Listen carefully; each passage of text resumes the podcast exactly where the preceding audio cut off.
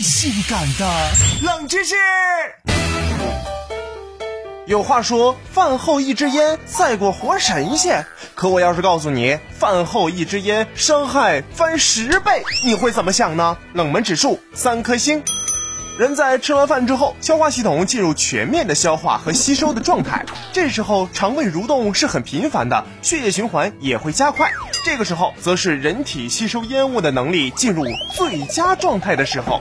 烟雾中的有害物质会被肺部和全身的组织大量的吸收，是会给人体机能和组织带来比平时吸烟大得多的伤害。所以，这个时候吸一支烟的危害，相当于其他时候吸十支的危害。而且，吸烟。本身就是对身体百害而无一利的，所以说饭后一支烟赛过活神仙的说法是坚决不对的。饭后一支烟，给我掐喽！